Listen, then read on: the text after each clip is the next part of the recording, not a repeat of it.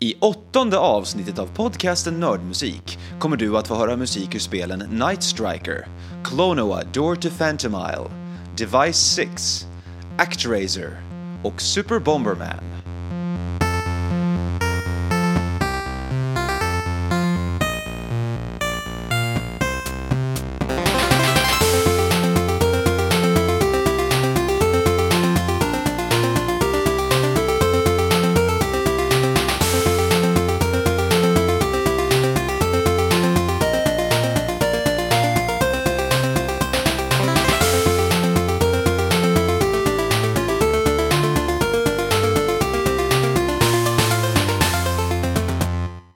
Japanska företaget Taito Corporation ligger bakom dussintals spel som blivit storsäljare över hela världen.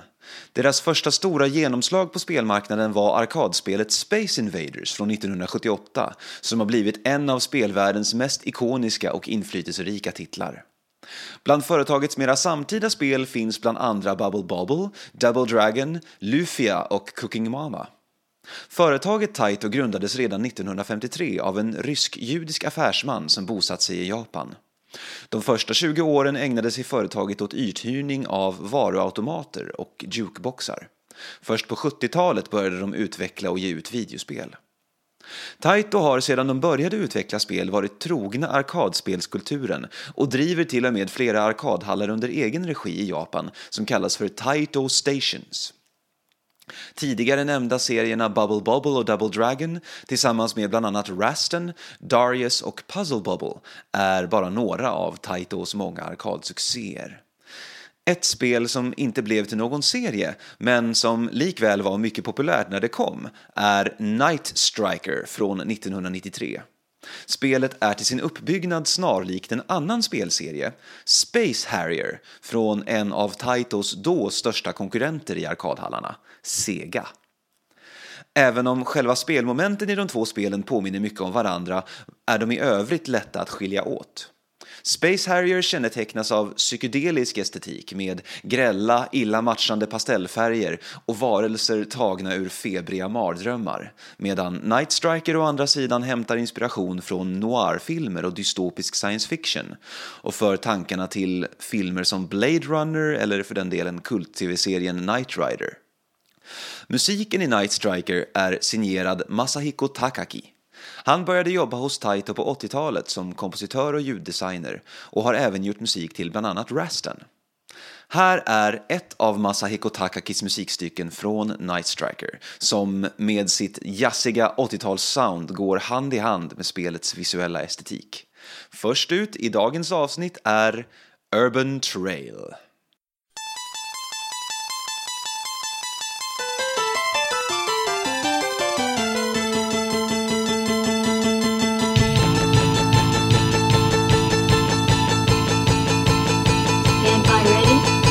знак.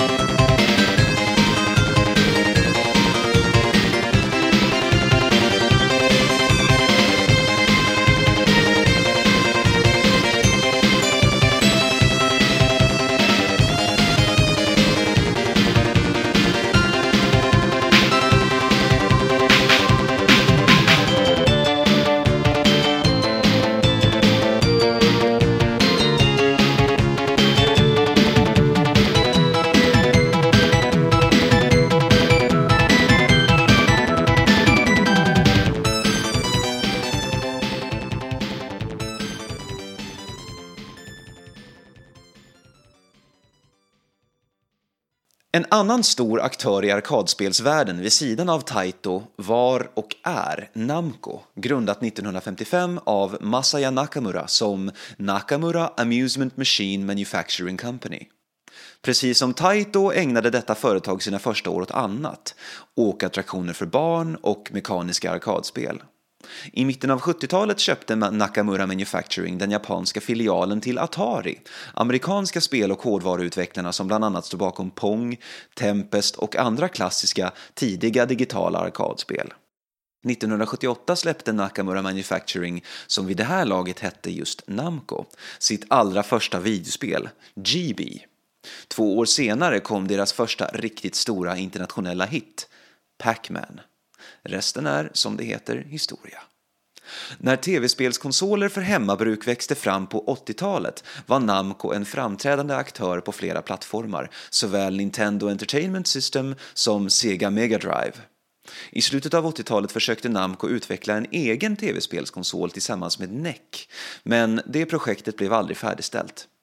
På 90-talet släppte Namco ett av de första nyckelspelen till Sony Playstation, bilspelet Ridge Racer. Andra stora Namco-signerade spelserier från 90 och 2000-talet som tog sin början på den konsolen är Tekken, Ace Combat och Soul-serien. Även rollspelserien Tales, som började med Tales of Fantasia till Super Nintendo, fortsatte att växa och blomma ut på Playstation. Plattformsspelet Kaze no Kronoa släpptes i Japan i december 1997 till Sony Playstation och året därpå som Klonoa Door to Phantomile i USA och Europa. Spelet blev snabbt väldigt populärt och uppmärksammades bland annat för sin vackra, sagoboksliknande estetik och välsmorda spelmekanik som tilltalade både nybörjare och erfarna spelare. Spelets musik skrevs av ett helt gäng tonsättare på Namco, däribland Junko Ozawa.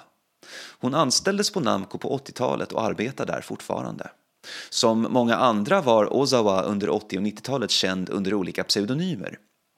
Bland de mera ovanliga kan nämnas Zunko Odawa, Bebe Ozashki, Florence Zun eller helt enkelt Zun. Här är ett musikstycke från Klonoa Door to Phantomile. Det ackompanjerar spelets allra första bana som utspelar sig i en idyllisk liten by med en stor väderkvarn mitt i byn. Spelets handling blir efterhand ganska mörk och sorglig, men tidigt i spelet präglas stämningen av nyfikenhet och upptäcktslust, vilket också återspeglas i musiken. The Windmill Song.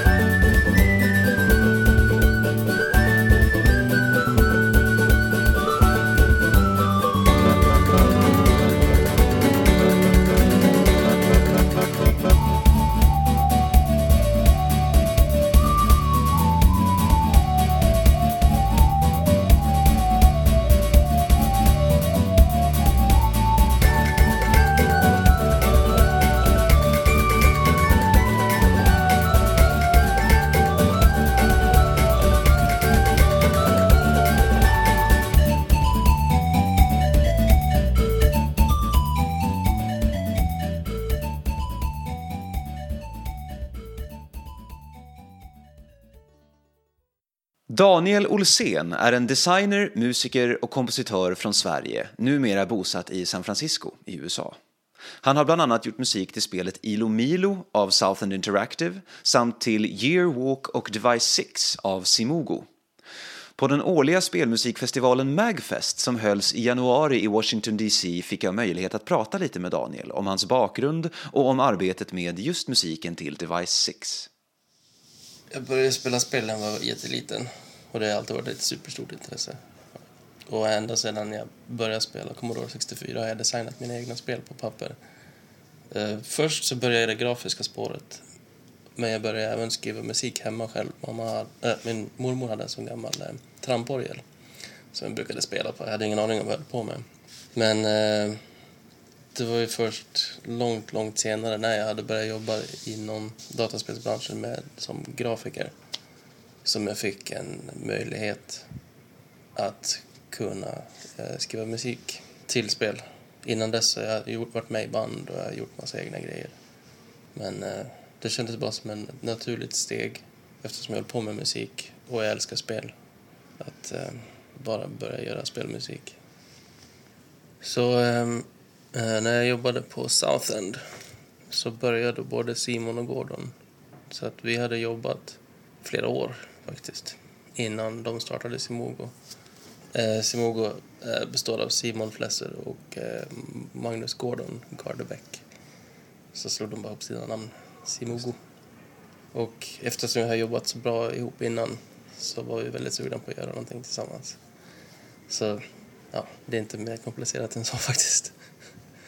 Simon eh, jobbar ju med ljuden då i spelet. Och eh, han tillsammans med Jonas Tarestad skrev storyn och eh, vi tre, vi satte ihop en eh, playlist på Spotify med alla låtar som vi tyckte passade. Och de började utvecklingen innan jag kunde börja med musiken faktiskt. Men jag var jättesugen och det gick kanske fem veckor. Jag var jättesugen på att skriva och jag lyssnade bara på den här playlisten hela tiden. Eh, det var all möjlig gammal, mycket Henry Mancini, Eh, The Prisoner soundtracket, eh, mycket gammal 60-tals eh, musik. Mycket spacade elektroniska grejer också från 60-70-talet. Men när jag väl satte mig ner och började skriva så hade jag så mycket inspiration av att ha lyssnat på det här. För det är en genre som ligger mig väldigt nära, väldigt varmt om hjärtat. Så att första låten jag skrev blev temat. Och jag satte det nästan eh, rätt på en gång. Jag gjorde bara tweaka lite grann. Men eh, det var fortfarande i början på processen av spelet. Så att det var väldigt mycket att jag fick jobba i blindo för jag visste inte hur spelet skulle se ut. För att det var så annorlunda från alla andra spel jag har spelat. De försökte förklara mig men det var lite svårt att förstå. Så att eh, jag hade manuset. Så jag, jag föreställde mig då att jag skrev musik till en film. Så jag visste en massa olika scenarion och så. Så att jag jag bara satte mig när jag började skriva helt enkelt. Till en, en helt egen film hittade på i huvudet. och sen tog Simon de här låtarna och passade in där han tyckte de passade i spelet. Då. Även senare under utvecklingen så började vi förstå liksom lite mer vilka låtar som passade och inte och då kunde jag skriva till sådana som saknades. Så det var väldigt mycket fram och tillbaka under sex månader. Jag satt uppe till sent på natten, sen vid tolv så vaknade de i Sverige. Och då kunde jag få lite feedback på någon, någonting. så hade jag det i huvudet när jag gick och la mig. Sen efter jobbet, eftersom jag inte jobbar på det här med, på fulltid, eh, när jag kom hem så fortsatte jag skriva. Det var sex väldigt intensiva månader. Och när det var färdigt så insåg jag hur jäkla slutkörd jag var. Här är ett musikstycke ur Device 6 från 2013 som också är Daniel Olséns senaste spelprojekt. Spelet gestaltas mestadels i textform med illustrationer som gestaltar handlingen och som rymmer pussel som spelaren måste lösa för att komma vidare i handlingen. Musiken heter Mark Magnum.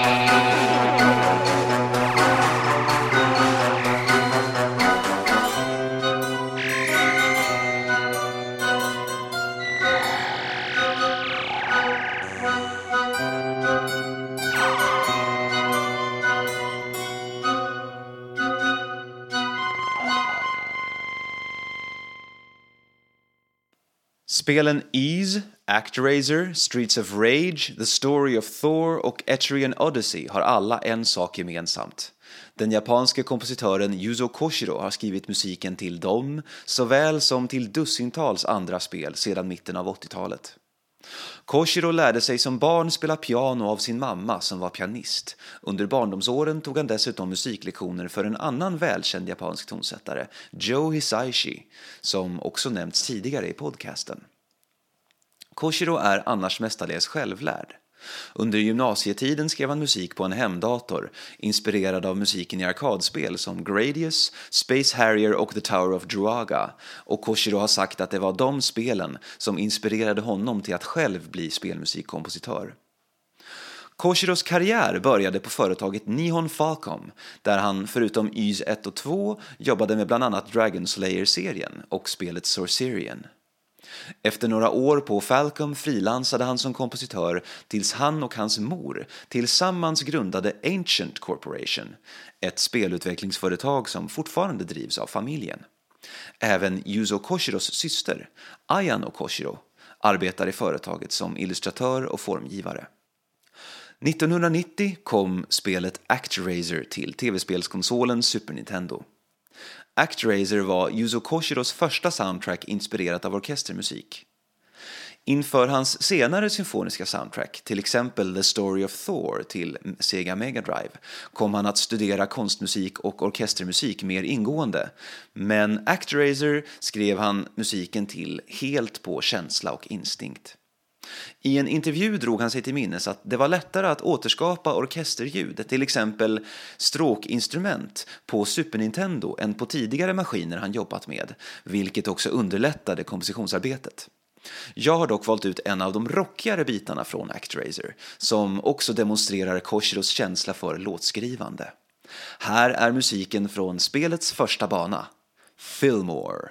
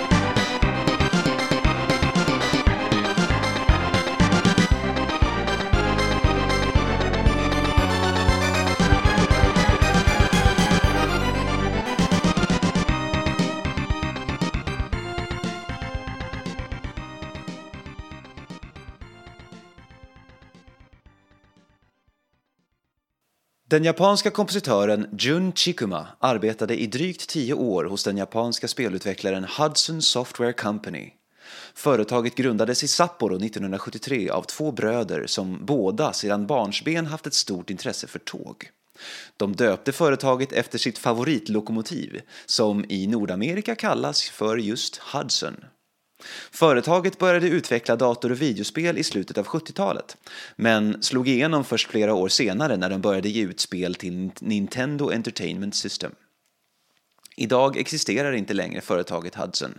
2012 köptes det och införlivades i en annan stor japansk spelutvecklare, Konami. En av Hudsons mest kända spelserier är Bomberman det första spelet släpptes 1983 till olika japanska hemdatorer samt i Europa till speldatorerna MSX och ZX Spectrum. Spelet hette inte Bomberman överallt i världen. I Storbritannien döptes det av okänd anledning om till Eric and the Floaters och i Spanien till Don Pepe y los Globos. Bomberman var också Jun Chikumas debut som spelmusikkompositör. Chikuma fortsatte sedan att skriva musik till de flesta delarna i Bomberman-serien fram till 1998 och Nintendo 64-spelet Bomberman Hero, som var hennes sista spel. Nya Bomberman-spel fortsätter alltjämt att utvecklas. Det senaste släpptes förra året till iOS, av Konami. Chikuma har även gjort musik till flera andra spel, till film, tv-serier samt till reklam, men för de flesta är hon nog känd för just musiken till Bomberman-spelen. Jun Chikuma har även ett stort intresse för arabisk musik. Hon har i många år studerat komposition och tagit lektioner i ney, en typ av flöjt som är vanlig i Mellanöstern, för olika lärare i Tunisien. Hon föreläser också på Kokushkan University i Japan, leder ensemblen Le Club Bahraf som spelar arabisk folkmusik och är redaktör för en internationell webbsida om musik från arabvärlden och Mellanöstern. Jag har valt ut en låt från spelet Super Bomberman som släpptes 1993 till Super Nintendo. Spelet fick ett varmt mottagande när det släpptes och har även senare uppmärksammats för sitt enkla men tilltalande och smått beroendeframkallande spelupplägg. Jun Chikuma har skrivit avsnittets sista musikstycke från första banan i Super Bomberman.